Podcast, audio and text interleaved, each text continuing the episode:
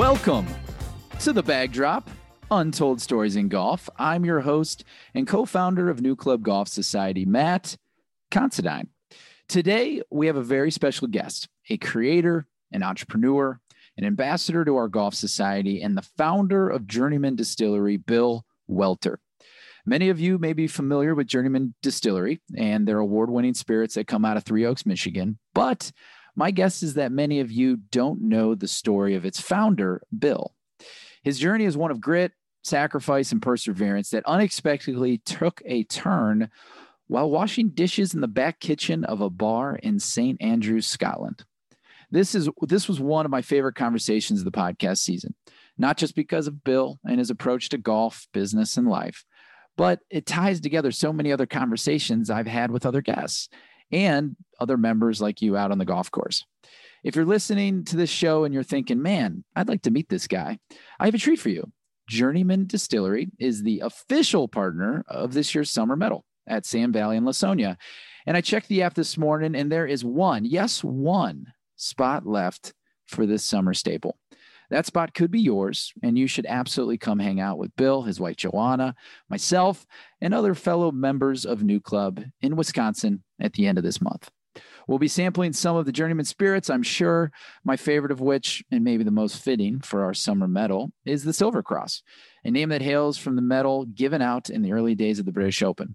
This medal would later come to symbolize friendship, tradition, camaraderie, and spirited competition. That sounds a whole lot like NewClub. In that same spirit, Journeyman has created a tradition they call Four Grains for Golf, donating 1% of all sales from Silver Cross whiskey back to various golf charities, organizations that teach kids the game of golf and instill in them its core values. Kids play free at Welter's Folly, a 30,000 square foot real grass putting green you're going to hear a little bit more about on this show.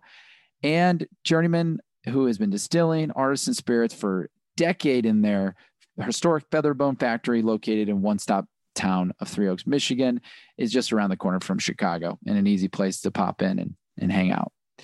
They are grain to bottle produced certified organic kosher and gluten-free award-winning whiskeys and you can check them out and their full portfolio of spirits at journeymandistillery.com so without further ado here's bill.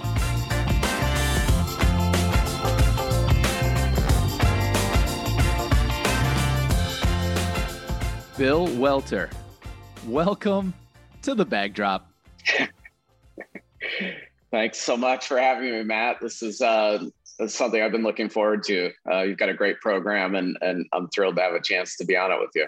Well, it, it, it's only fair that we give you a crack at this show. Um, some of your dearest friends, I, I, believe, have have been guests on this show. Um, Craig Haltom and uh, most recently Greg Ramsey of Tasmania, uh, the Tasmanian Devil, and uh, I just wanted to, to get it out of the way off the top of the show. Are there any grievances that you'd like to air out with those guys from from their appearances on this this podcast? Yeah, I mean, I'm surprised that they still claim to call me a friend after knowing uh, Greg now for over 20 years, and and Craig Haltom and I uh, went to to high school together and played played high school golf on the same team. So in some ways, I guess I'm starting to feel feel a bit old. Uh, I've got friends that go back, you know, 25, 30 years now. So it's kind of, kind of crazy. I guess that's saying something.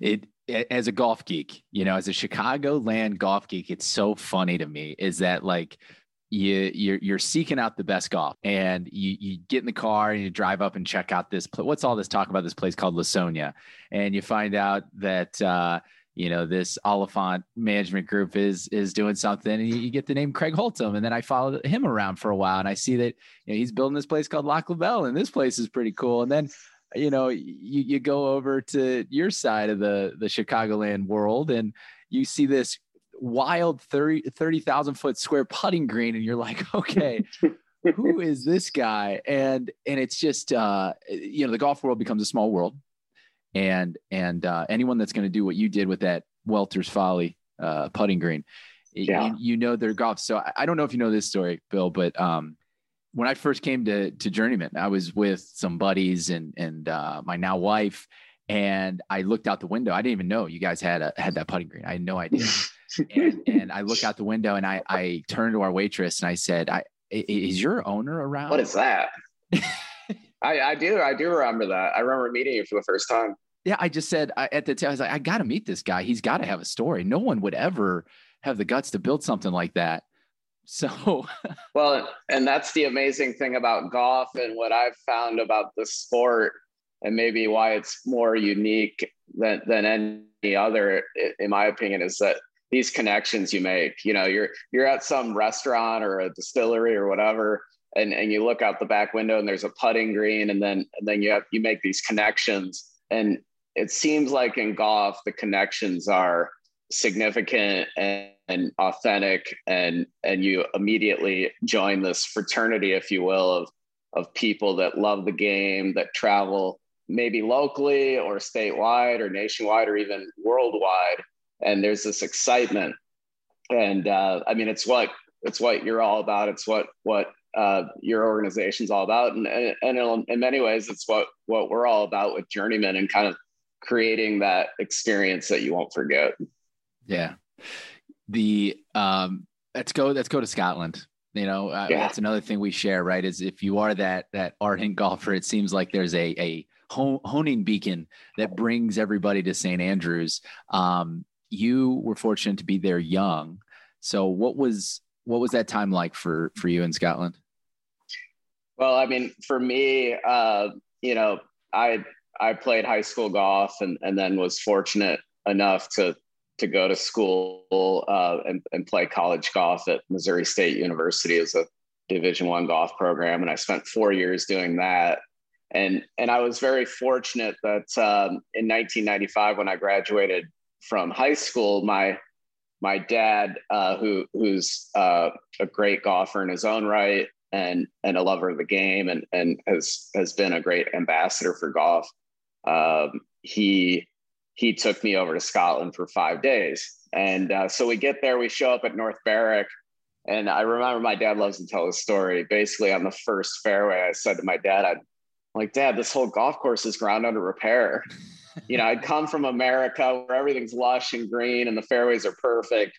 And I'm looking around and I'm like, it's all tight, burned out lies. Now, today, like, I love that golf. Like, I don't want to play anything but firm and fast. But looking back on that, I was like, holy cow, this, this entire golf course is burned out. Um, and, and, you know, right then and there, I was kind of like, you know, this is a different world. Uh, so really on that trip, St. Andrews was our last round. It was the old course. I love history. Journeyman here in Three Oaks is in uh, an old 1800s factory building uh, that we renovated. We brought it back to life. We're telling the story of the building here. History is really important to me. Uh, so all along on that trip, I was really looking forward to, to playing the old course. And finally, we got there. And, um, you know, honestly, I, I didn't play very well on that trip and I didn't get Scottish golf at first.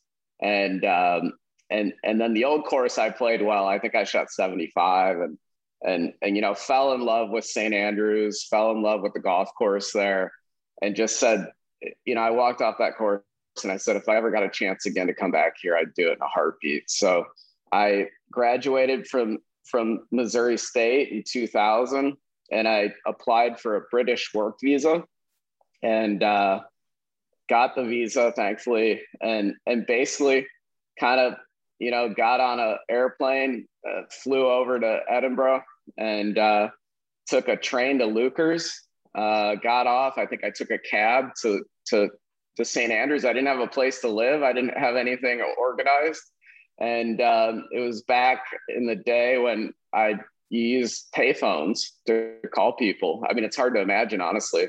And uh, I got into town. I remember do, calling do you my dad. Explain what a payphone is for our listeners. yeah, I know. You put coins in, and and it tells you, you know, you got this much time left, and you put more coins in. where, where, where, do you get those coins? I don't even know where those coins are anymore it's hard to imagine honestly I, I, remember that payphone though it was right by the the little museum there off the 18th green of of the old course and and it was you know a glass box uh uh payphone maybe you've seen it maybe it's still there yeah uh so I called my dad from there and I'm like, I made it. Um, I'm in St. Andrews. Uh, and, and, and one of the first, you know, one of my first goals was to, to get a job right away. And, uh, you know, again, internet wasn't really a thing. Email was just kind of, you know, burgeoning. And, and so I went to some job placement place on South Street. It's just a little walk in and and they had some jobs posted. One of them was for a dishwasher at the Old Course Hotel on the 17th, on the on the corner of the 17th hole of the Old Course. So I I I I kind of you know sucked up my pride and and humbled myself and and said, well, I'm I'm going to get a job as a dishwasher, and uh, I did. I I walked in the door. I got the job um, I had to wear a green jumpsuit. It was like maybe like I was caddying at, at Augusta or something. Um, and and I worked with a, a young Scottish guy. I was 23 years old, I think 22, 23. And, and this kid was 16. His name was Alistair. And Alistair had basically like, uh, no exaggeration, had like green, almost like moss like texture to his teeth. And, and I couldn't understand him and he and I were working side by side. Well, about two or three days into that job, a guy named Greg Ramsey brings some plates around the corner to the to the dish pit. And and he and as as Greg is, he's extremely outgoing, friendly, wonderful person, um, outgoing, uh, intelligent as they come. And and he and he basically says, "What are you doing here?" I remember it like it was yesterday. And he said, "What are you doing here washing dishes?" And I said, "I probably said I don't know." Uh, but he says, "You know, I've, I've got a, a friend of mine's the the GM of the Westport restaurant on South Street, and they're looking for for servers." And I said, "Well, I've never done that before." And he said, "Well, why don't why don't I put you in touch and and and you should get a job over there. And I think Greg Ramsey, honestly, that that kind of sums everything up. I think honestly, in, in some shape or form, Greg has been looking out for me for the last 21 years. And and I think that's the type of guy he is. I think he's looking out for a lot of people. Um, and he's and and it's not about Greg, it's about, you know, doing something good or or or doing something great in in many of the projects that he's done. Long story short, uh, I got the job as a waiter. That was one of my first forays into hospitality, which was a huge step for me. I learned a lot about restaurant, and I learned that I really enjoyed hospitality, and that was something that I had never worked in before. So I, I think honestly, in some ways, I look back at that experience and and and maybe it's a, a life lesson for kids today. And and, and that is you know you're not too good to go wash dishes. Um, you're not too good uh, to to to to take those first steps and in, in doing something in life. And and i suppose in some ways where i am today with journeyman started with washing dishes in st andrews. And and frankly i'm i'm proud that i did it. Uh, it almost immediately led to better things and um, Greg and I became uh, great friends. Uh, we ended up sharing a, a flat in St. Andrews for the better part of a year. Uh, and, and as I think you know, Greg basically was over there working as a, a barman uh, at the at the uh, at the the Road Hole Bar there, trying to pitch the idea of what would become Barnbougle Dunes to basically any businessman or CEO or or frankly anyone who would listen that walked into the into the, into the hotel there. And and and that that was also eye opening for me as well in that here was a guy who was 22 years old and and really had his stuff together. Like he was going to build a, a world class golf course in Tasmania. And and I look back on that now and think and I and I thought it then too. Honestly, I thought, what a nut. I remember my dad had come to visit me, and Greg, he actually drove Greg to the airport the day he left Scotland. And I remember my dad likes to tell this story as well that he said something almost kind of, you know, my dad's a very nice guy, and and, and he and Greg are, are good friends as well. But he said something along the lines like, as he left the car, well, good luck to you. like, there's no way in hell you're building this golf course, but you're yeah, you're a dreamer. Keep dreaming it, kid. That's uh, that's cute. yeah. So, I mean, and and then obviously, you know, um, living in Scotland, I I went over there to kind of learn more about the history of the game and and and in some ways, kind of why I played it and, and kind of to see the start of, of where it all began. Um, you know, I, I, I got there and, and what I found and didn't know actually was that St. Andrews was a, a college town. And, and I went over there not knowing that at all, frankly. I was just going over there because the old course was there in the history. Uh, so I, I made some great friends along the way. Um, I um, and and through through that process, uh, became well informed of Scotland's other uh, great commodity and uh, outside of golf, which is which is whiskey.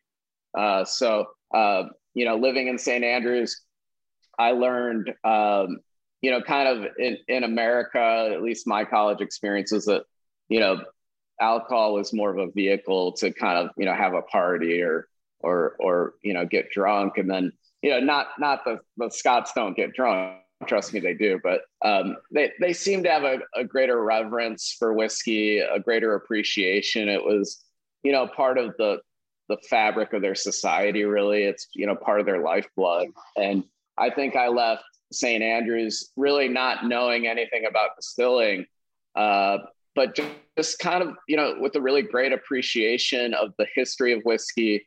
Um, the, the the important role that it played in in in their um, in in their culture, and and I came back with just you know this just a better understanding of it, and but not really ever thinking honestly uh, that that I'd ever be in the whiskey business. There's so much um, to your story that is is fascinating for me and and, and relatable. Um, you know the, the step of going to scotland in the beginning i mean i know you're the son of a banker and your family business yeah. is banking to, to me That's it right. doesn't get much more risk averse than a banker you know so yeah. when you told when you told your dad and your family hey guys i'm gonna pack it up and get a british work visa and i'm headed to st andrews what what did everybody say um i mean i i know for me i was I was, even though I said after walking off the 18th in 95, I'd love to come back here, it was true. But when it came down to it and I actually got that work visa, I was kind of like, holy shit, am I really going to do this?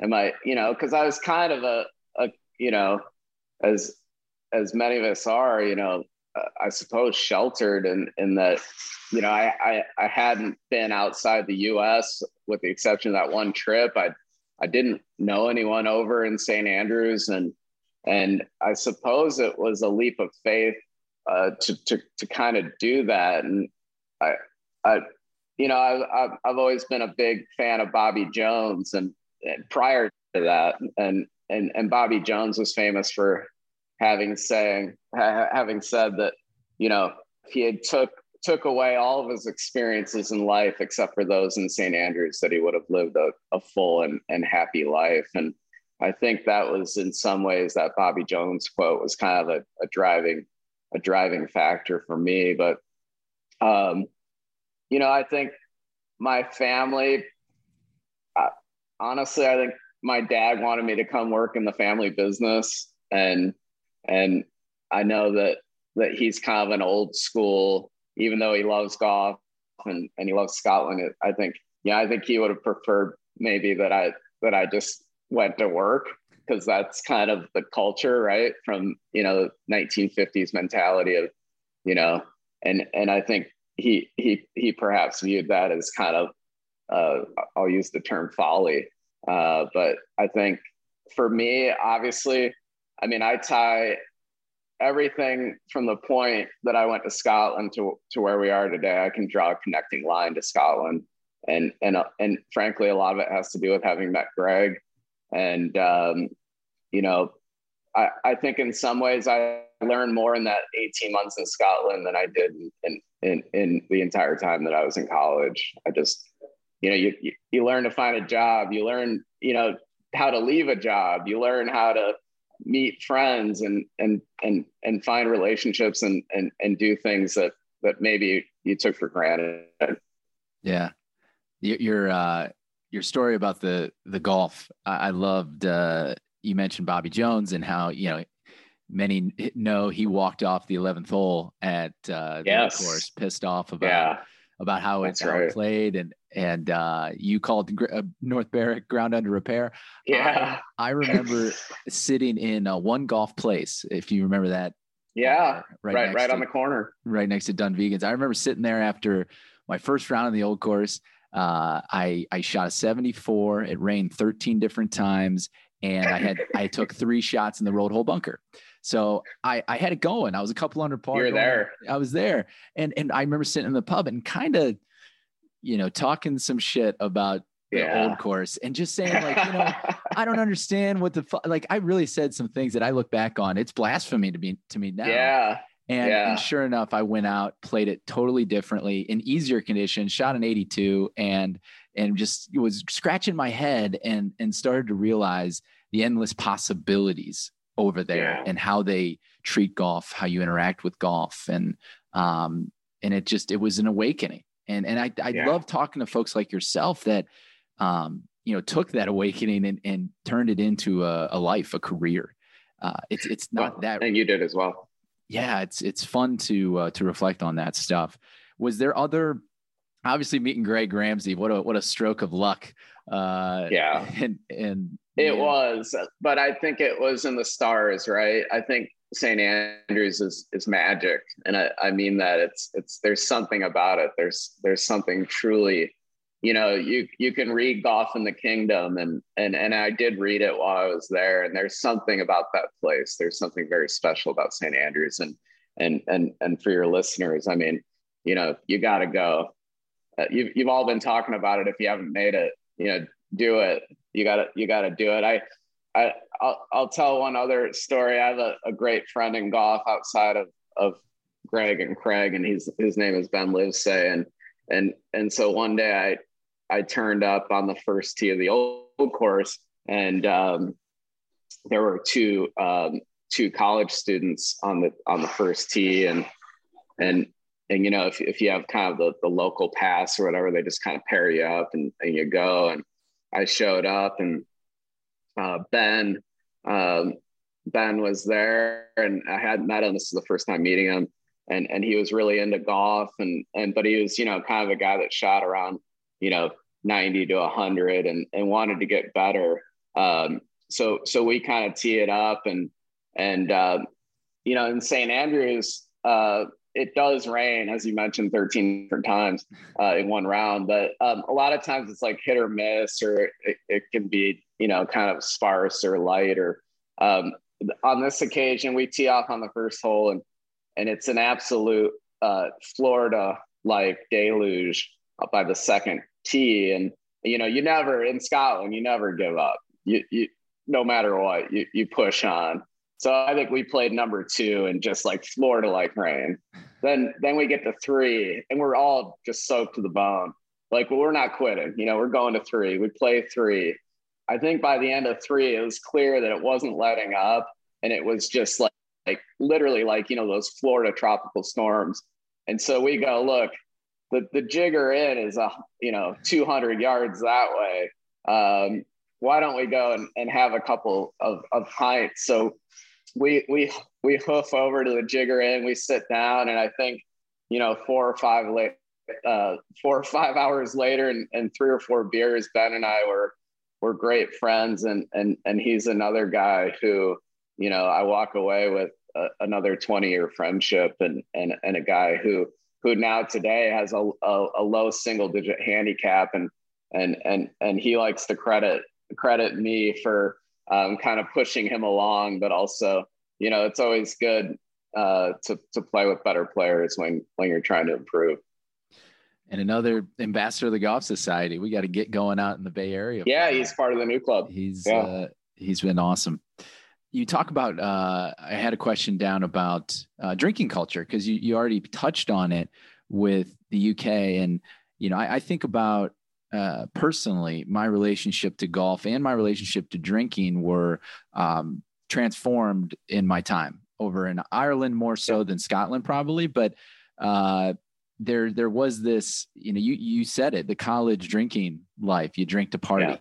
and yeah. and and you know I was a partier and I I like yeah. to to binge drink and um I was also not un, unrealizing that I was binging my golf I, I was really I had kind of a, a, more toxic relationship with golf than I thought. I worried about my score. I I constantly you know put all my value into that and uh, and so at the same time over there i started to realize that there was this healthier balance of, yeah. of um, both and and for for what i find so interesting is that golf and and drinking have been intertwined since the beginning of time um, yeah. but w- what i still find as uh, a pet peeve is is how many golfers um, still go this route of you know grabbing 12 beers for 18 holes or uh, yeah.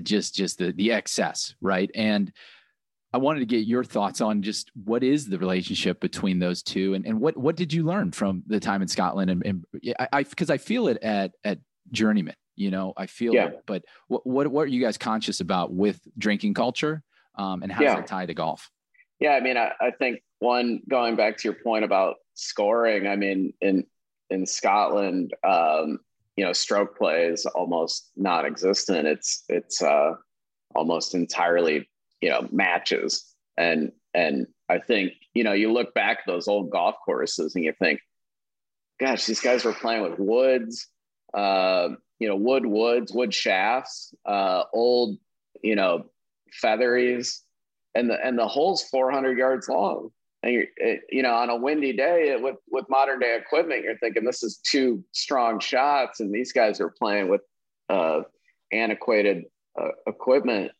and it's because they weren't thinking of of you know what what their score was going to be. They're just trying to beat the guy that they're playing against. So that is a, a huge difference.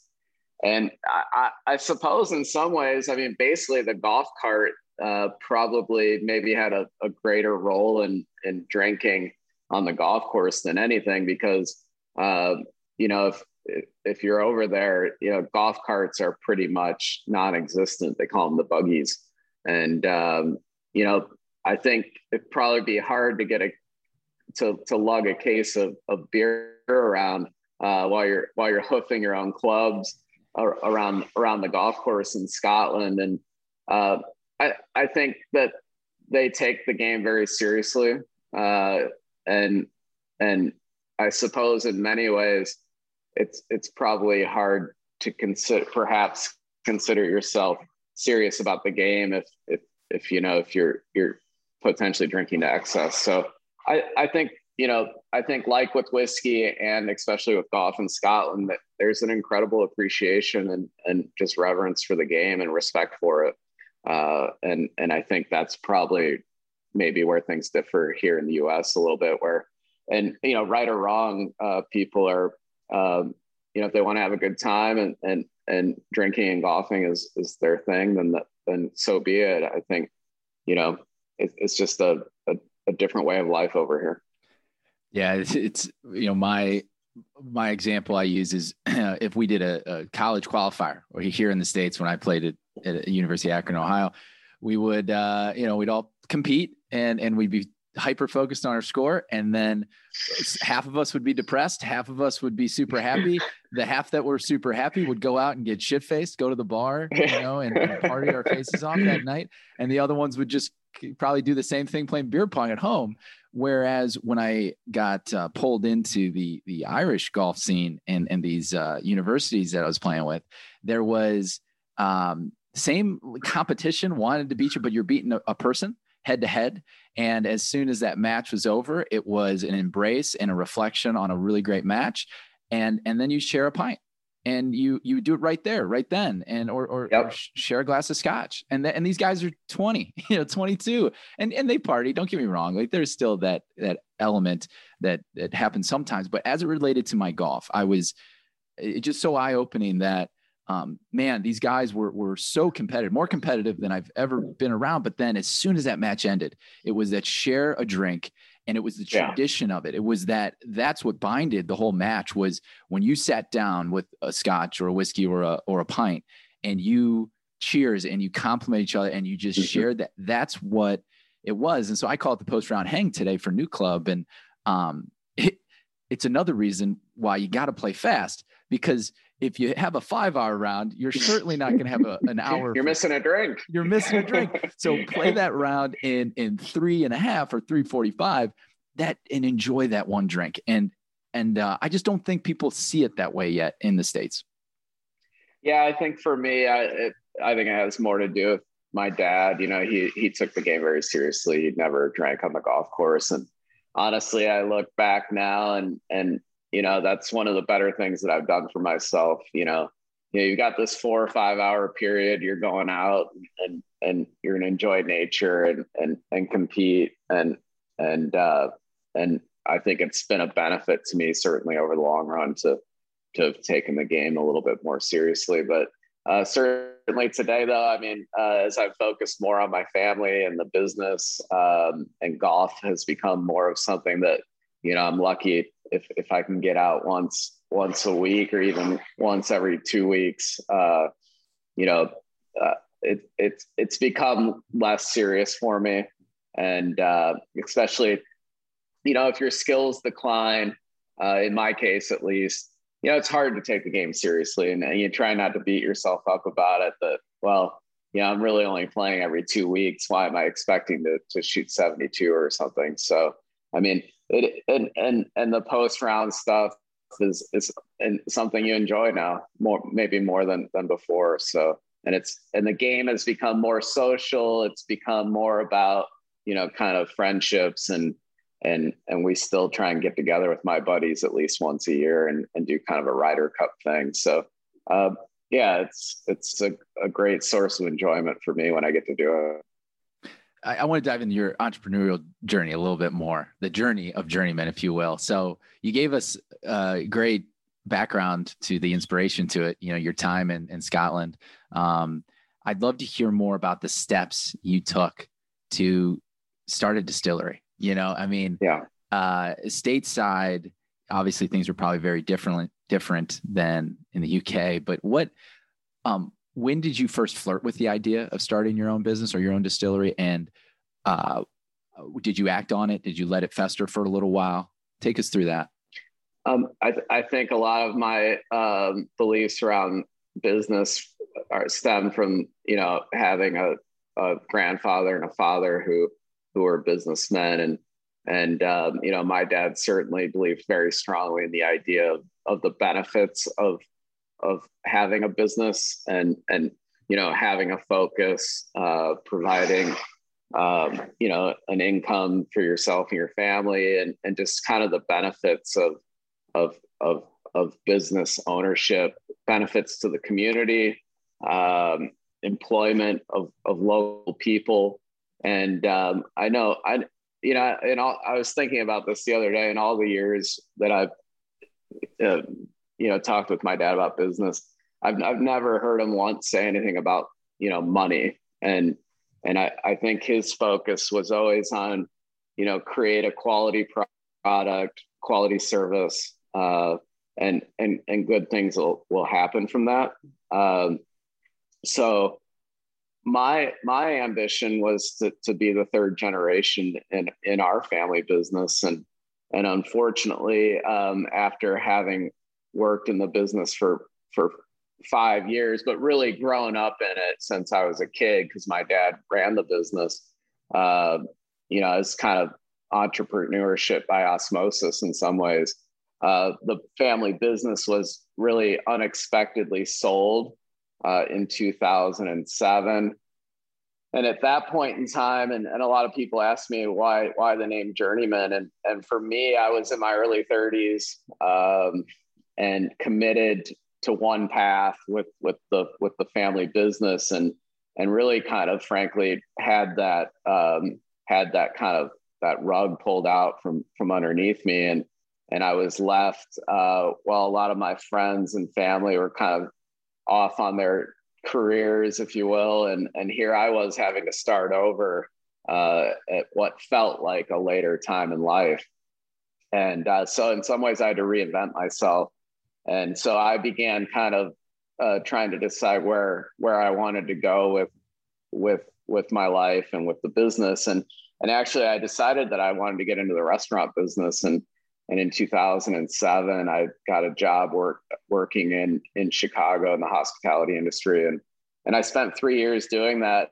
And frankly, I walked away from it saying, "No, I don't. I don't want to be in the restaurant business." it just seemed like too many moving parts, too many things had to go right. The margins were thin.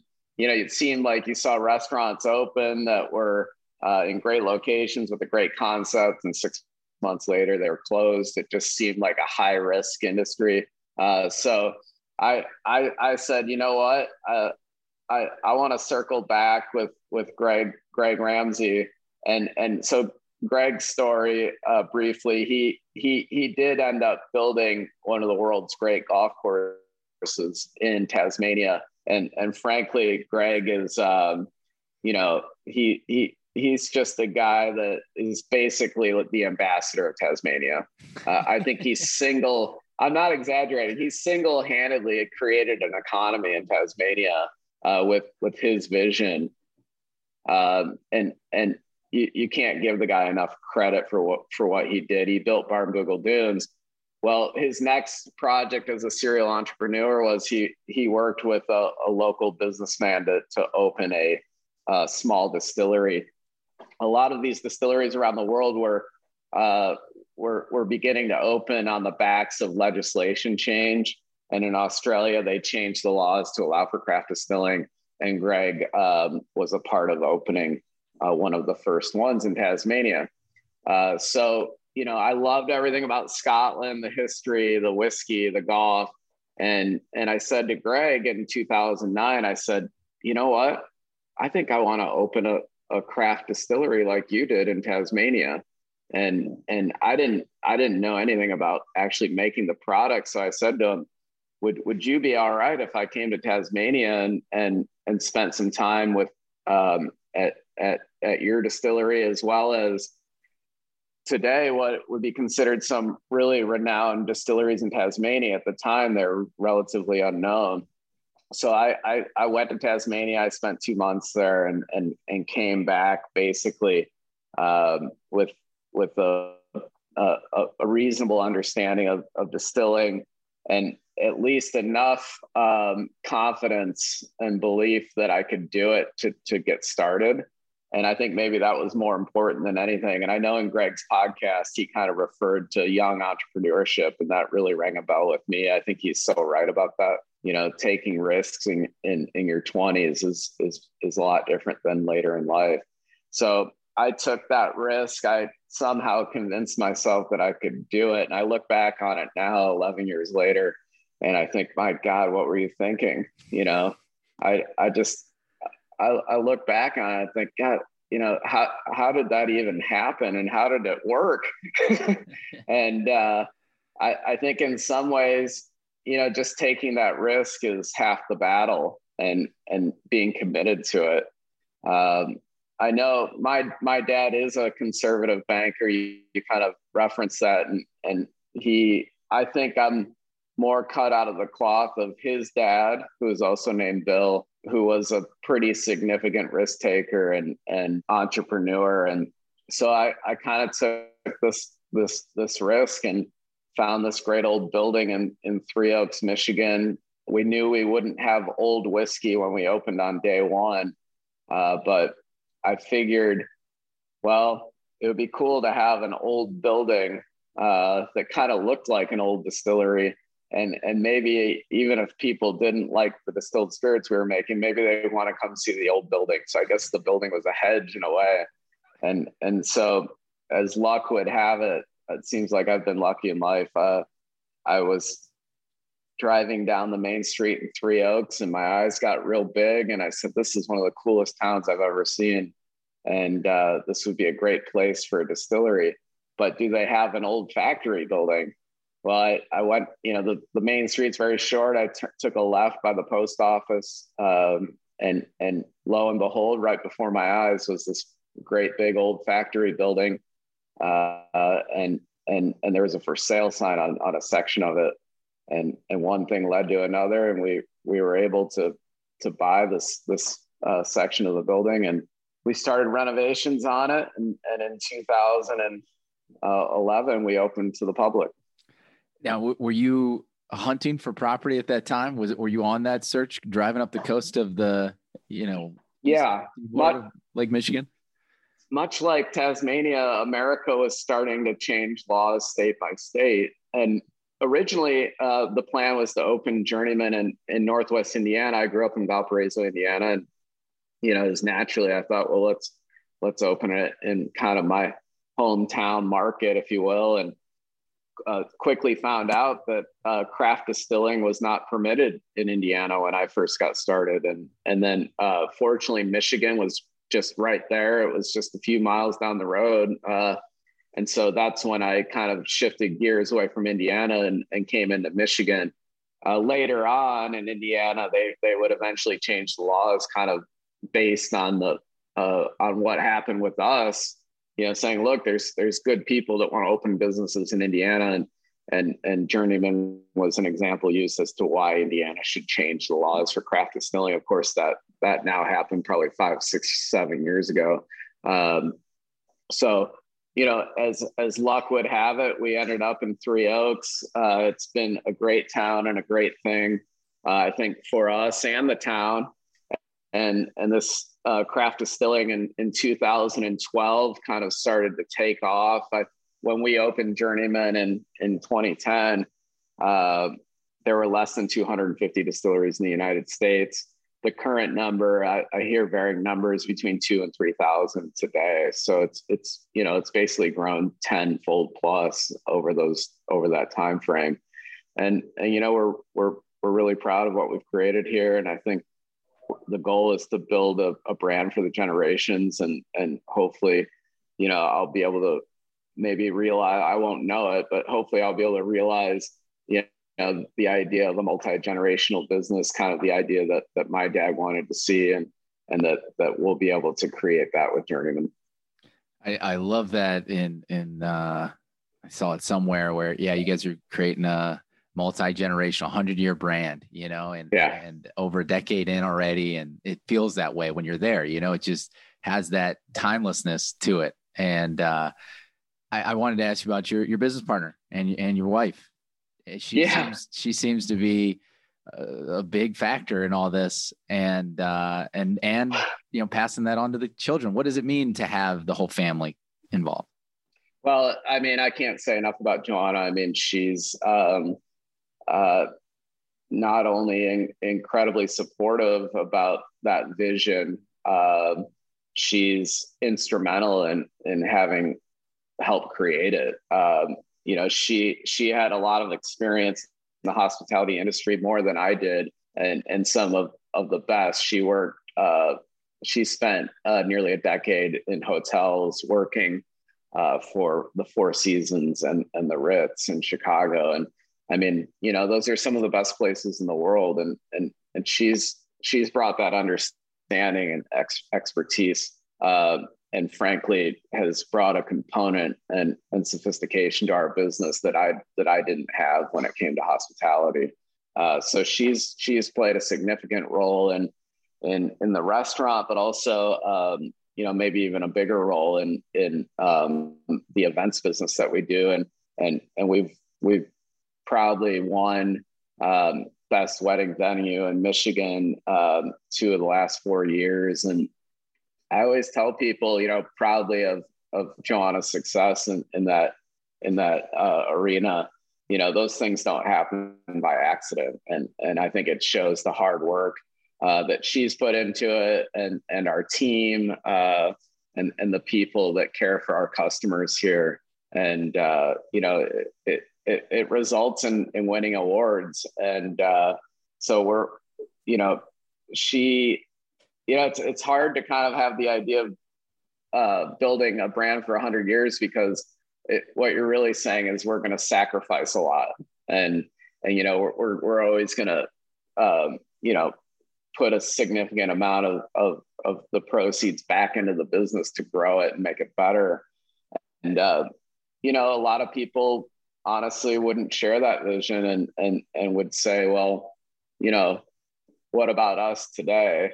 Uh, and it's not like you know, it's not a sad story or something. It's not like we're you know living on the streets or something like that. Just uh, you know, oftentimes people um, their visions change if, if there's success and and and I think uh, we've continued to stay on that path. And I think um, Joanna and I's commitment to that is has been has been real, and and it's been a, a wonderful partnership in in that respect. As a that, that's something I respect greatly, and I think it's something uh, customers truly do feel. You know, when yeah. when you're um, the authentic experience that comes with it. Uh, was was Joanna uh, bought in on Welter's Folly when you first pitched it? Oh, I, I think most people thought now now you, you mentioned the idea of going to Scotland or opening a distillery. Certainly people thought that was uh, crazy, but I, I think um, I think that might take the cake when when I said we're gonna we're gonna build a, a thirty thousand square foot putting green. even saying it sounds uh, a bit comical, but um, and and frankly, I, I seriously doubt that we would have done it had Craig Haltom not been one of my you know very best longtime friends. And and I think I was able to actually convince Craig uh, to to do it after um, you know feeding him uh, too many last feather rye whiskeys.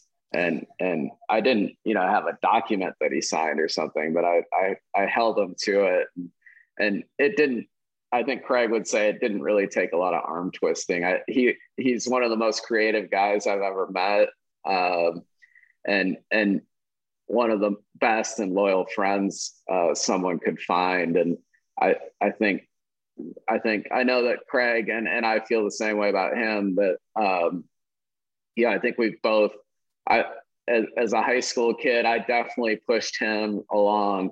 Um, in in golf and and and competitive golf, uh, and and I know he feels like he's benefited greatly from that. And likewise, I feel like I've learned a hell of a lot from him in, in the golf world. So it's been a really great mutual bene- beneficial relationship. But um, you know, we we decided to call the putting green Welter's Folly, and a lot of people, you know, I, I, I as with everything we do, I'm always worrying about it, whether it'll go well or whether it'll be a success or not. And, and I said to Craig, you know, um, one of the great American stories, I think, is that of George Crump, who um, was a, a, a, great businessman and, and uh, great lover of the, yeah, yeah, in hotels and, and, and great lover of, of the game of golf. And I guess the story goes he was traveling between Philadelphia and and and Atlantic City uh, on the train line and, and, got off on a stop near Pine, where Pine Valley is today and found these you know pine barrens and and and um, decided to embark on building a, a golf course uh, and and I think people quite quickly realized it was an amazing golf site and some of the world's great architects showed up to work with George on the project. Um, I know that there were tremendous strains and struggles with building Pine Valley, including challenges of actually building, uh, growing grass on the sand there, and and and Crump. Um, you know, people, I guess, belittled his efforts and and referred uh, the press referred to Pine Valley as Crump's folly because it was failing, and um, and and Crump didn't actually make it all the way. He he he died uh, uh, during that process and and never actually saw Pine Valley fully realized.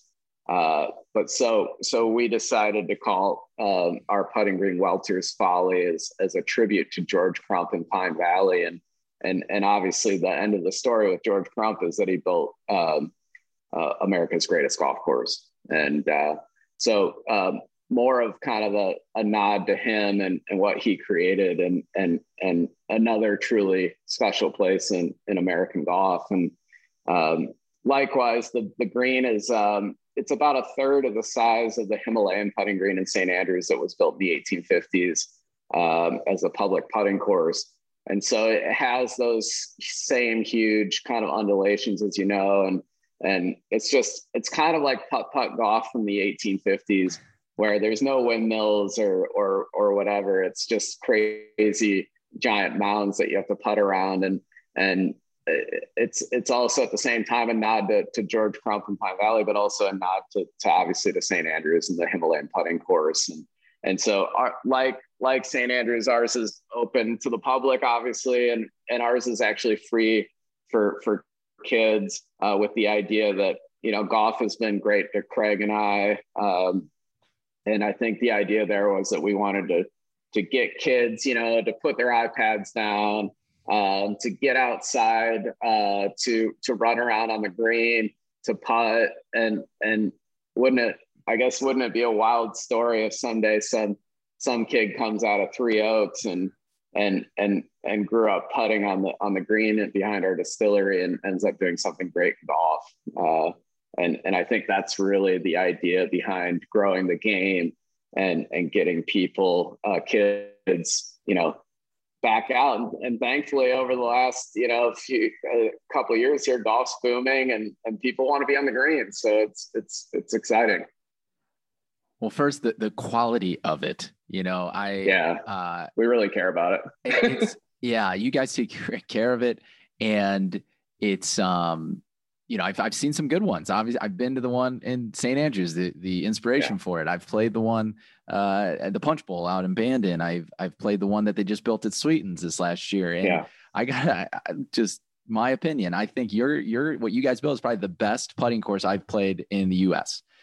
And that's why. Yeah. Well, thanks. That's thanks. why when thanks I when so I when I saw it, I go, I got to meet this guy because this yeah. is insane.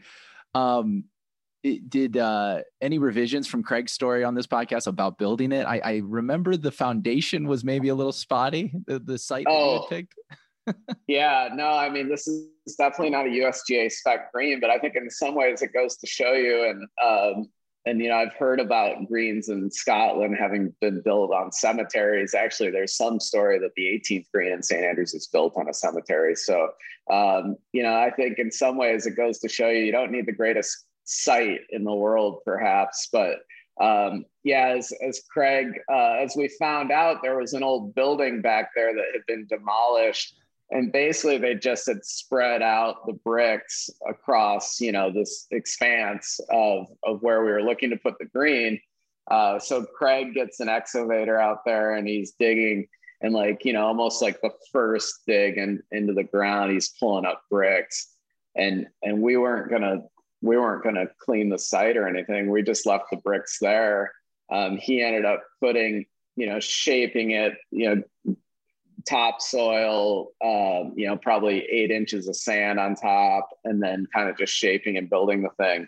But I mean, it, as as you said, I mean, it's in great shape. Uh, the grass, I know the root system there. You know, people come out and, and check it out. You would get all kinds of people that are interested and the, the root system's incredibly deep and healthy uh, it's just like it's built on an old building foundation just goes to show man just goes to show yeah um i wanted to ask you also about uh, the site of our summer medal so you guys are are coming with us you're going to be up in Sand Valley and Lawsonia yeah. for our uh, our kind of summer fixture, which is this year headed headed to those venues. Um, and and Journeyman fits in just perfectly with these sites because like you know these are the places that uh, when they when the Keisers brought links golf to Wisconsin, um, I was familiar with the Dunes Club. I knew there's sand dunes down there, but mm-hmm. I was so skeptical of what was awaiting me in in Wisconsin. I go, what are these guys doing? Like, why would they take it away from the coast? They, they you know, these mm-hmm. this just seems too close to me. Even you know, if I can get there in four hours, I don't feel like that's the journey enough. You know, I need to fly. I need a plane. I need and and I've never been more blown away. I think from where my expectations were to what I what uh, I saw in the middle of Wisconsin. You have a relationship with with that site, probably through Craig and some others from the early days. So, what was your first opinion of of Sand Valley when when you went? Yeah, I mean, I you know, Craig was looking to build a golf course of his own. Uh, and and I think you know I think he he would say obviously the, the timing wasn't great. Uh, Craig had had found this amazing site where where Sand Valley is today, and and um, and and he was very confident that it could be an amazing golf course, uh, or or or more than one. You know, the time I think it was 2008 or nine, and and you know the financial crisis uh, was in full blown. You know, the great Great Recession, uh, and and Craig uh, initially, you know, was trying to get that project off the ground as as uh, on his own, uh, and and you know, I'm I'm still uh, waiting, and and I know it, it's it's coming, but the the first fully uh, designed and architect golf course by Craig Haltom is is going to be amazing and and I can't wait to see that. It, it's going to happen. Uh, and and right now he's so busy with building the world's greatest golf courses uh, that that that he that he hasn't fully designed one um, himself. But I I know I know that that vision will will be realized, and and can't wait to see it. Um, but uh, long story short, uh, you know, Craig said, you know, it's it's not going to happen. We're we're not going to get the the funding together. And and um, I have been fortunate enough to to travel up to that site, you know, two or three different times with him. And and uh, I mean, one occasion I remember well where um, we were it was John and I and and Craig and his wife, and he had a you know four wheel drive pickup, and he's he's he's driving us up this giant sand dune, which is today the site of Craig's porch, and and he he gets this thing buried, you know, halfway up the dune, and and and his his wife is you know not not happy about it because I, I I think that's more I think he buried that truck more than once. So we I I, I was I'm probably the only guy to help push a pickup truck out of Craig's porch. Maybe not. Um, but, uh, you know, I think I've been fortunate in life to have come across both Greg Ramsey and Craig Haltom. And, and, and I think, you know, two guys that are, are visionaries and, and, and as creative as, as they can come and, and, and determined as hell and, and have done great things in golf. Um, and, and certainly Sand Valley. Um, Craig was able to to realize, you know, those golf courses. You know, obviously through that that uh, relationship with with the Keisers that was really facilitated through Greg Ramsey because Greg had worked with Mike Senior on the on the project at Barnbougle and had built those relationships. So I I think you know the story is almost in some ways the the uh, seven degrees of Greg Ramsey and and how he's touched so many people uh, around the world and and how he's been kind of in the middle of a lot of these projects. But um, you know, it's a special place for me to go. Sand Valley, I, I love it up there. Uh, the golf is amazing. Um, the events that you guys put on are are equally amazing at, at amazing sites and I'm pleased to be able to join you guys and and and maybe we can get Craig uh, to, to to join us. And you, you've never met a more humble guy. Well, I'll I'll go, you know, and play golf with him, and and and and people ask him what he does or whatever, and he's like, oh, I build I build golf courses, and then and then you know one thing leads to another, and and you know I, I'm usually the one that's kind of like his promoter, and and then people are like no way, you're Craig from Craig's Porch. You know, it's like I love that place, and and and you know, it's just it's exciting to see um, his success, but I, at the same time, you've never met a more mild mannered, humble guy in your life.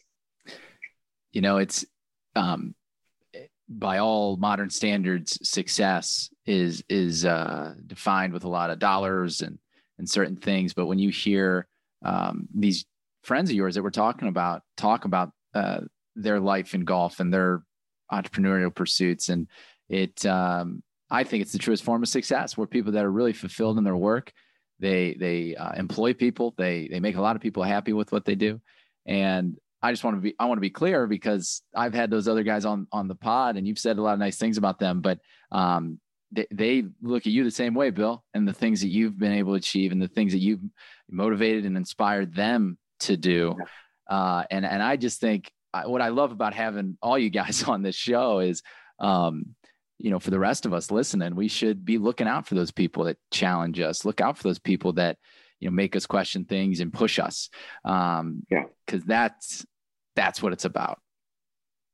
Yeah, I've been, like I said, very lucky in golf, and I think it's just, you know, kind of been um, a byproduct of just getting out there and meeting people and and and and you know, people knowing you love the game and and and those people you know, I think everybody's drawn to each other when you have a passion for the game and, and love it. So uh, I think uh, I'm happy to hear those guys had a few th- nice things to say about me. It's I'll, I'll have to uh, I'll, I'll have to reach out to those boys. Well, you know, when we when we build a paywall, well, maybe we'll have like a rated R version. You guys can tell me the real stories about your one year yeah. as 22 year olds in St. Andrews. Uh, everyone keeps, I, all of you kind of quietly say it was a college town. I didn't know that. Yeah, sure, okay. Um, yeah, well, I, I, I, can tell you one thing when when we were there, and like I said, I didn't even know it was a college town, and then and then next thing you know, Prince William was uh, coming to St. Andrews, and I think Greg kind of referenced this, but uh, all of a sudden, um, the influx of, of, of beautiful college girls skyrocketed while while we were there, and with the anticipation of his arrival. But the the downside to that was, um, you know, certainly they had their eyes set on on one guy, and he happened to be the the Prince of England. hey, so dreamers. everything else looks uh, a little bit less. Aim high, aim high. You know, who knows? You could have been the uh, the Prince of Valparaiso. You know, people. Don't yeah, know. yeah. I should have pulled that off. I needed your assistance, Matt. Sounds like uh, you're a good wingman. That's the thing. That's what I was up to there. I, I, was there. I remember his last year. So I missed you guys by about four years. It sounds four or five years. It sounds because uh, Prince William was there the last year that I was there. Yeah. And, uh, I went to. I actually went to a party right next to uh, to his flat. And yeah. Oh, cool. I thought I thought we'd you know have a, a budding bromance. I was thinking he'd you know hey let's play some let's play some golf. You could have been a good wingman for him. Oh yeah, he needed me. Kate, Kate he, he, did okay. He did okay with Kate. Um, before we jump to uh, the 19th soul, so I don't know if you're you're familiar with what we do here. I've adapted 35 questions from uh, Marcel Proust, who's a French novelist who was always, who was trying to, with his questions, get to the soul of the individual. We're not doing that. We're trying to get to the soul of the golfer, which are closely related. Um, so I got 18 questions for you. Before we before we do that, uh, a lot of scotch and whiskey aficionados listen to the pod. Um, if you check out our food and bev channel, guys are going back and forth on what they're sampling and all this stuff. So, yep. what are some distilling secrets, Bill? Can you give us some insight to your guys' process, the craftsmen and women at Journey?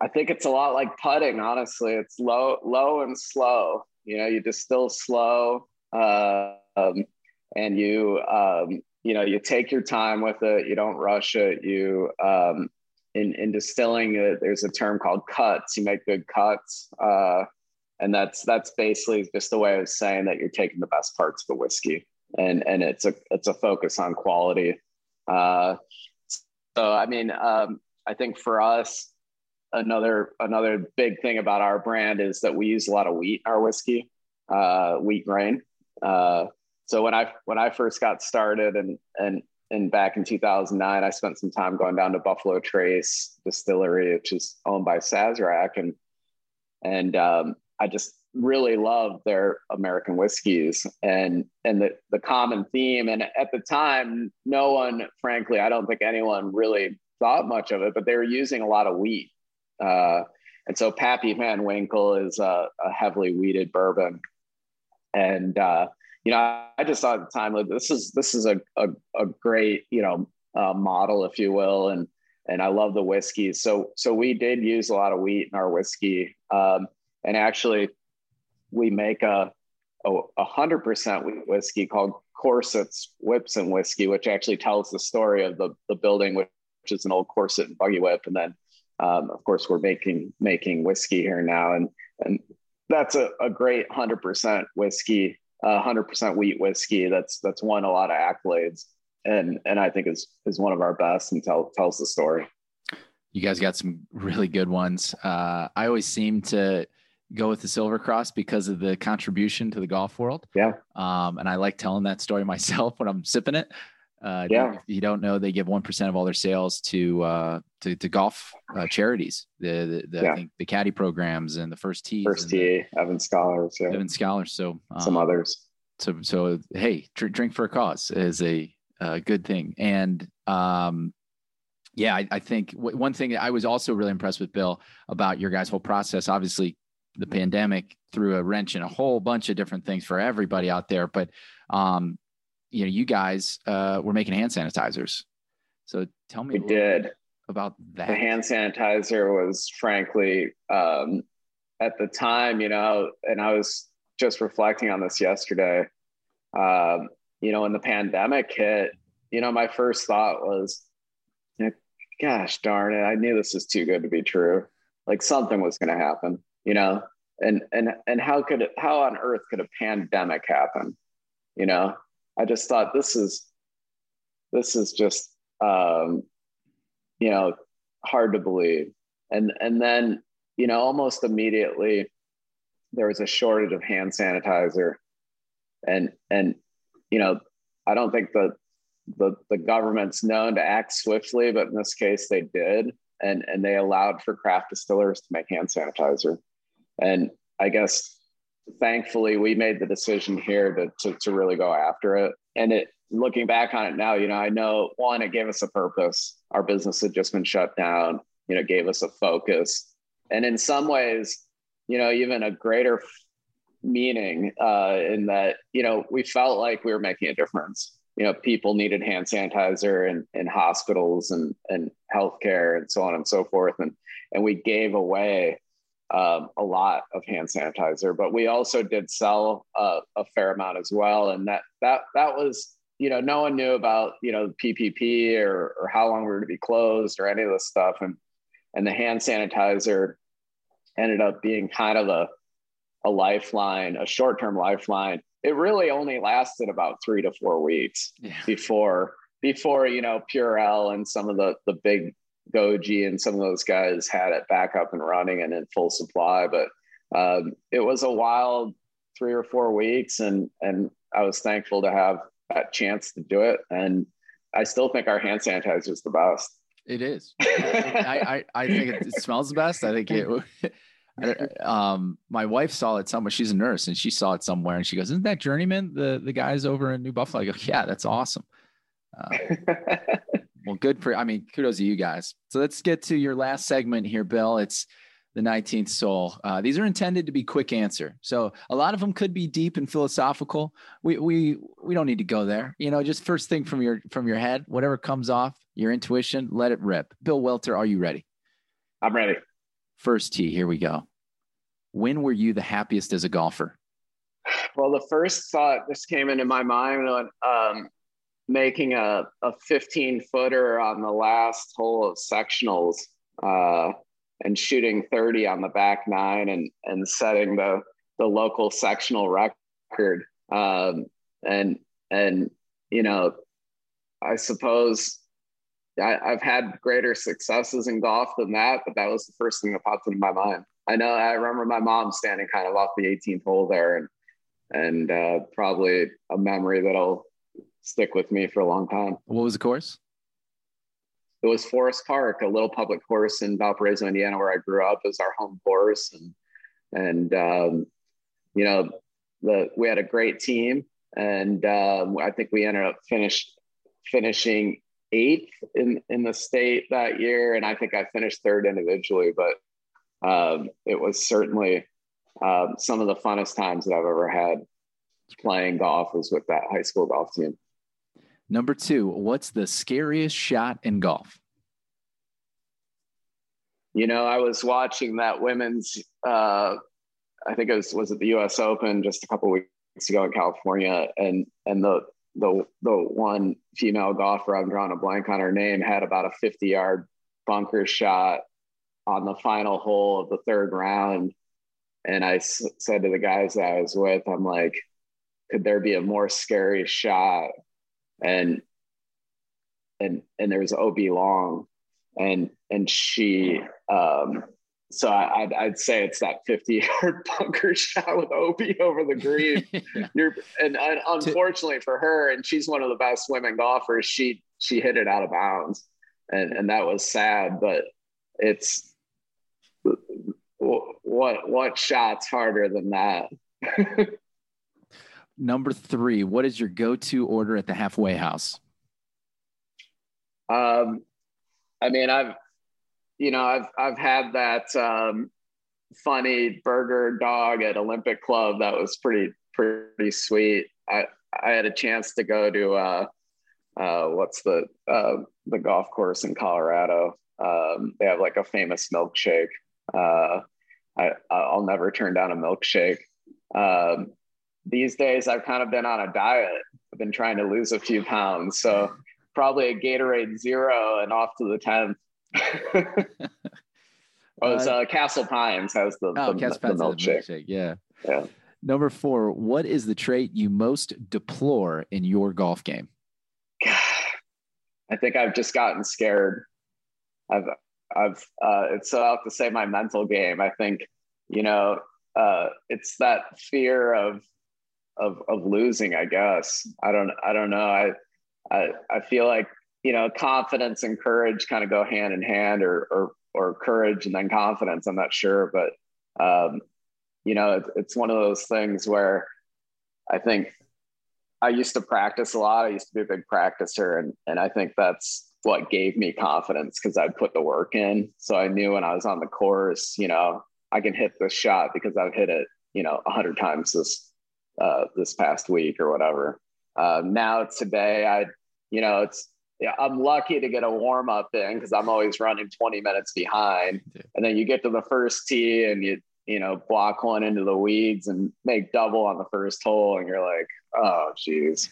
And, and so I, I, I you know, I, I, it's, it's practice. You just gotta, you, you gotta practice. Hey, J- Jordan Spieth got it back. I'm sure, you know, uh, yeah, you, you can't. I, I, I have a good golf game inside of me. I just I don't know if I'm going to be able to find the time. You know, every year it's the same thing. I'm going to dedicate an hour a day to the, to, to, to practicing, and and that would do it. But, but also, I think the thing is you you got to play competitively. You you got to play in your state am qualifiers. You got to play in uh, local uh, events. Uh, those those types of things, you know, kind of you know give you that strength and confidence to, to do well. Uh, if you're just playing and kind of like you're, you know, and there, there's nothing wrong with this. And that's, that's where I am living right now that, you know, there's not a lot of pressure in playing with your buddies on Wednesday. Uh, yeah. And so when it comes down to it, if you haven't been, you know, training really, uh, it's, it's sometimes hard to perform well. There, there's golf and then there's competitive golf. That's right. Number five, what is the quality you most look for in a playing partner? Um, someone who plays fast. Good answer. Uh, July, I don't care. How, I don't care if they shoot 150. like if they're keeping up, like that's Bill. That's July, it. and we're not messing around with this. July is pace of play awareness month. So thank you for I didn't that know answer. That. Yeah. Uh, number six, what is the trait you most deplore in other golfers? Um, that's a tough one. Um, I don't know. I, I really don't. I mean, I I guess there isn't anything that I just deplore. I mean, I, I love ethics and integrity and honesty on the golf course. I suppose you know, it's it's somebody who, you know, doesn't display something similar. right um, I you know, I mean, you, you it, it it's hard to to to say one thing or another. It's just you know, you, you like playing with people who respect the game and and and and and I think have similar morals and ethics when it comes to golf. That's number one, and uh, should be in more in most people's books. Number seven, what words or phrases do you most overuse on the golf course?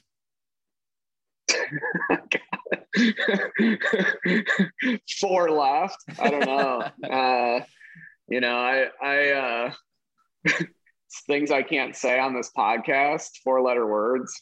Uh, you know, um, most of them are said inside my head.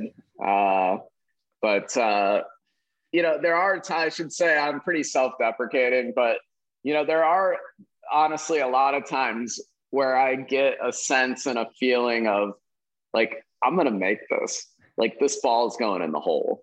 Um, yeah, I, I, I played with my buddy the other day and, and, and, uh, we, we, uh, actually was, uh, he, it's the same Ben Livesay, he's a, he's a member at Cal Club. I went out to visit him, very fortunate to do that. And we played with two other members, and it was the four of us. And um, Ben was on the other team. My partner and I were down three with four to go, and I did my best. Ben Crenshaw, I've got a feeling on on on, uh, on 15. Lo and behold, we run off three consecutive holes to tie it, and we go to 18 and and Ben hits a miraculous chip to like a foot on that par four. He's long right. You've you've seen it. You've been there. And and he he hits a amazing flop shot to a foot. On back right, and the pin's kind of middle. It's probably forty feet.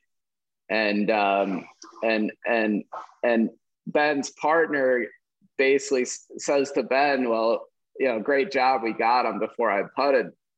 And Ben says, No, I've seen this guy do some crazy shit. and um, this putt downhill super fast, 40 footer, probably broke six feet. I, I hit this thing and I'm, you know, walking like I'm freaking Tiger Woods with my club in the air, and the damn thing goes in the hole, and everyone erupts like I like we just won the Masters or something, and and it made it that much better that Ben had said to this guy, like, I've seen some crazy stuff come out of out of this guy before. And the freaking thing goes in the hole. And I think it's something, you know, that's what's so great about golf is like, you know, average guys who who just show up on a Tuesday or whatever at, at, at a golf course feel like they're Tiger Woods. And and just for that moment, it didn't mean a thing. No one would ever remember it, but 100 that's what's great about the game. And that's why you play match play too because that really produces those moments.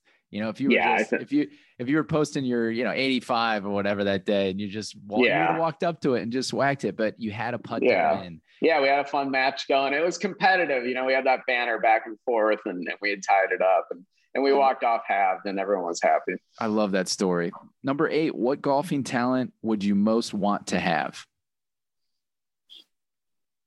you know, I mean, uh, I'm I'm not a very big guy. Uh, never really hit it very far. So you know, you're always envious of those guys who are belting it out there, uh, 300 plus yards. I had to, I had to, to to make my way in competitive golf through um, 100 yards and in, and and you know, hitting the ball close and getting up and down all the time and making putts. But I suppose you know who who wouldn't want uh, who who wouldn't want to be Tiger Woods when he was you know 19 years old and just you know ripping uh, 330 yard drives and and and and yeah I mean I suppose as as a shorter hitter that was always something that you were envious of. Number nine, what is your most treasured golf possession? Gosh, I I mean I've saved like practically every damn scorecard for the last 30 years I think in shoe boxes I never actually look at them, but I, for some reason, I'm always compelled to keep them. Um, so I guess I have quite a collection of old scorecards. Um, now, now that I think about it and mention Tiger Woods, I do have an old. So he and I are the same age, and I have an old AGA, AJGA um, score sheet. Uh, not a score sheet, a pairing sheet with times. And I played in in either the group in front of him or behind him I always thought, you know, so it says, and Joel Kribel was in my group. So it's Tiger, I just Tiger and Tedo and one other guy. And then it was Joel Kribel, myself, and another guy. And I always thought someday I might, you know, ask him to sign that. Uh, I, I don't know how I would ever actually run into that situation, and I wouldn't want to send it to him just for fear that it would be lost forever. But I, su- I suppose that's that's one of the the things. My dad has some old newspaper clippings of of his golf actually, um, and and those are things that I would I would want to keep. But for me, yeah, I mean, you know, I guess those are a few things. That's cool. Number 10, making the turn. What's the one thing in your golf bag you should throw out? I keep my bag super light. I've been trying to walk this year. Um, tried to, to walk just about every round. Um, so I guess everything but the number of golf balls you need, a few tees and a glove for me, and I have my rangefinder. But um, yeah, I just I try and keep it as, as light as possible. Minimalist, good stuff. Yeah. Number eleven. What is your favorite occupation at the golf course? Um, in terms of jobs that I work, jobs that you've either worked or jobs that you just uh, appreciate.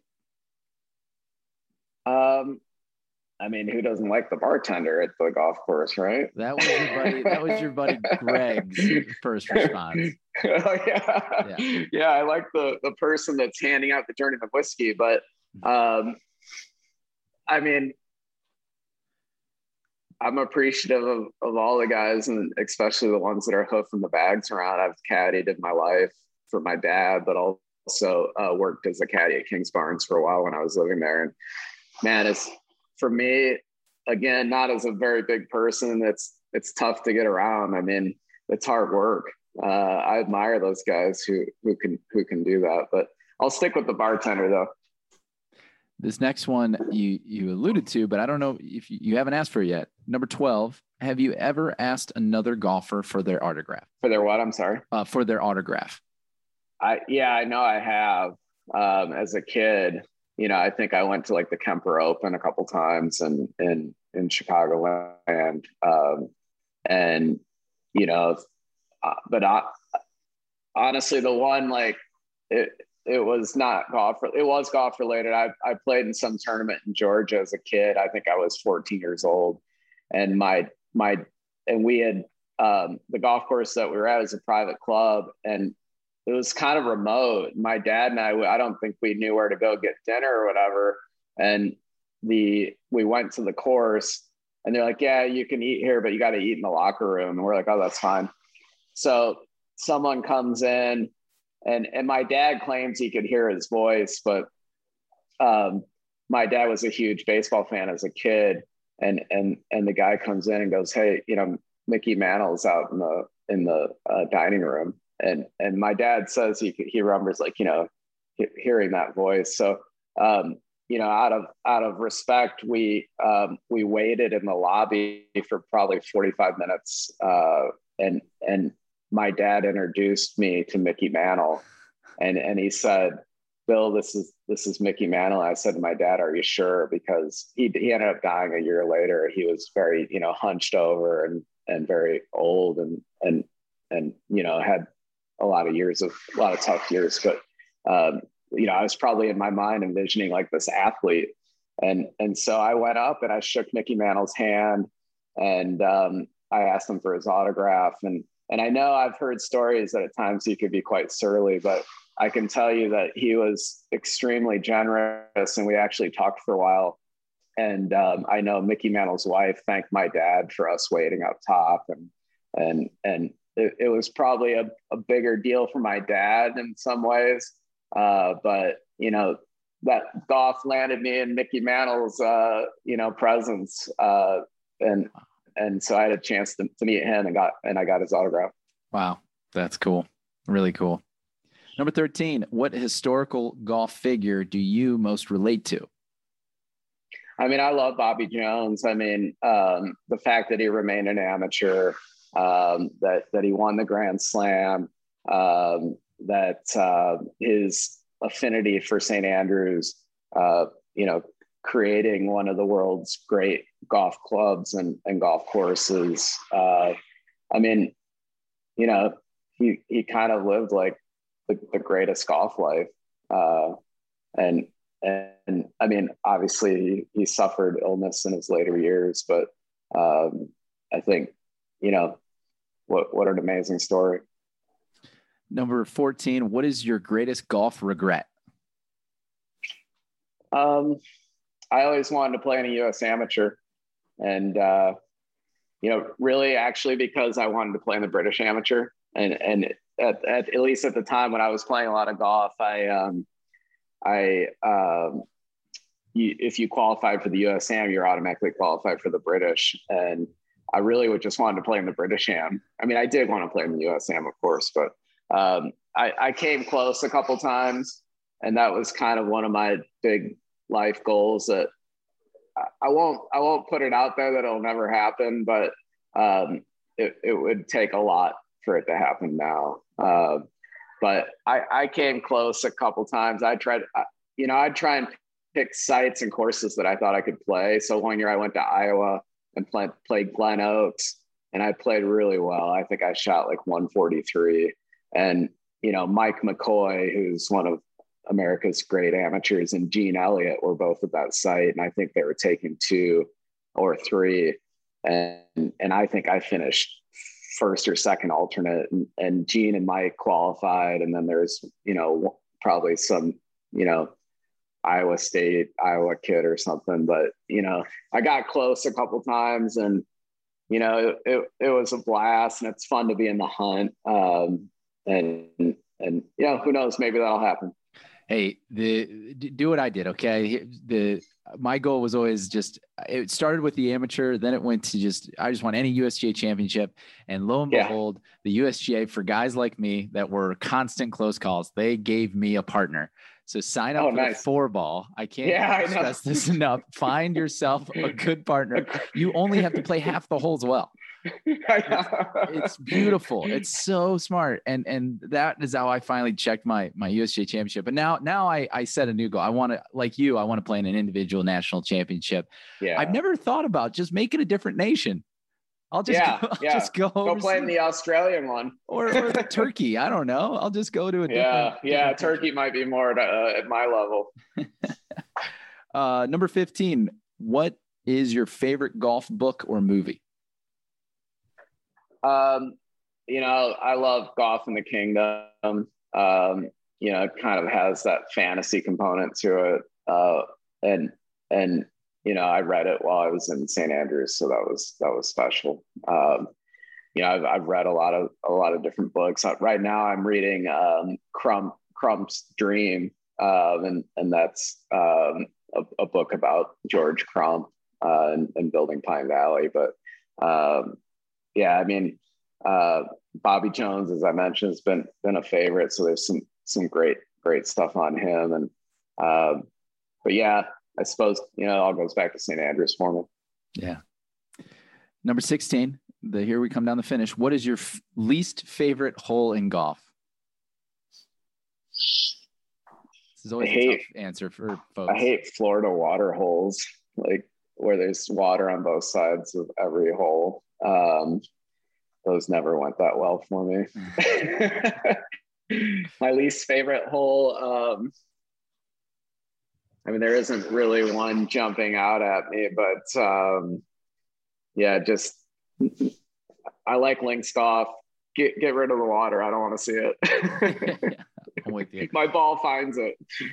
Uh, number 17, we're gonna have some fun with this at the end of the season. But if you had one song to listen to, either on the golf course or on your way to the golf course for the rest of your life, what one song is it? Um, let's see.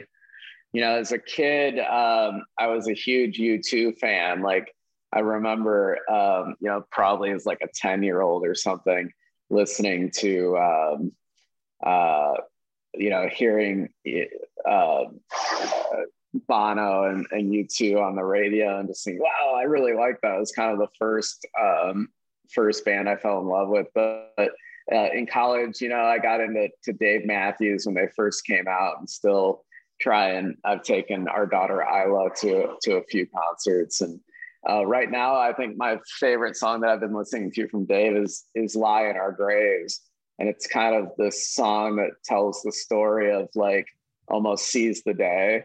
Like why would we lie lie in our graves when we've we when we got when we have things that we can you know dream about or or or or achieve. So that's I'll, I'll go with "Lie in Our Graves" by Dave Matthews. Wow, I'm, I'm gonna I'm gonna listen to that as soon as we get off. Um, yeah, it's great. And, and, our final question for you, Bill: If you had a motto, maybe you do, what would it be? Oof, a motto. Um, good lord, that's a tough one.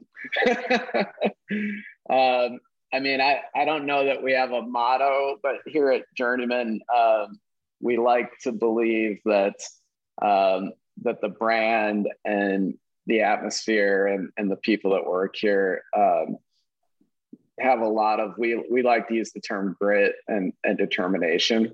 Um, you know, it's it's this idea that uh, um, I think the the journeyman ideal is that that life throws a lot of curveballs at you. Um, a lot of a lot of good things happen. A lot of um, you know challenges, and and and I think that that that idea that that you'll persevere and, and that there's you know that you'll be tough and and push through is is kind of that that, that journeyman ideal that that we're gonna we're gonna fight our way through this and and great things can be accomplished behind that grit and determination that, that's required to do it. Well, it has been quite a journey this last hour. Thank you so much for coming Thank on, you, the, f- f- uh, finalizing our trifecta of these guys that all met each other in, in St. Andrews, Scotland. So, um, uh, we're looking forward to seeing you and being at uh, we'll we'll see journeyman up at sand valley for our uh, our welcome dinner and and uh, the sandbox uh, opening round that we're going to have in, in, july. And then uh, we'll be back for our club championship dinner you know, for chicago's club championship with you guys. Yeah no i i can't thank you enough for allowing me to spend some time with you this morning matt. And let's let's get out and play some golf and, and for anybody who thought like, man, this place sounds cool and Welter's Folly sounds cool, get your ass in the app, book a match, win some points, and get yourself to the club championship. Come on, let's go. That's right. get out and play more golf. Yeah, just play more golf. Uh, Bill, thanks, man. I really appreciate it, and uh, we'll be talking to you soon. Thanks, Matt. Thanks so much for listening to the show this week. If you are not a subscriber, please do subscribe wherever you listen to your podcasts. If you want to follow us on Twitter or Instagram, we're at NewClub Golf. This episode was produced by Mark Caldwell with research assistance by Jim Satar. The Bag Drop is supported by members of NewClub Golf Society and our official partners. Journeyman Distillery is the official partner of this year's Summer Medal at Sand Valley and Lawsonia. Golf and whiskey go together like, well, the perfect twosome. My favorite is their Silver Cross. It's a name that hails from the medal given out at the early days of the British Open. This medal would later come to symbolize friendship, tradition, camaraderie, and spirited competition.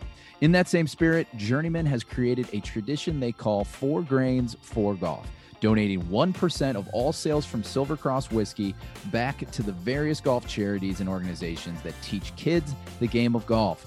It instills in them its core values. Kids play free on Welter Folly's 30,000 square foot real grass putting green. Not kidding, it's huge. Modeled after Himalaya's putting course in St. Andrews, Scotland. Journeyman has been distilling artisan spirits for a decade in their historic Featherbone factory located in the one stoplight town of Three Oaks, Michigan.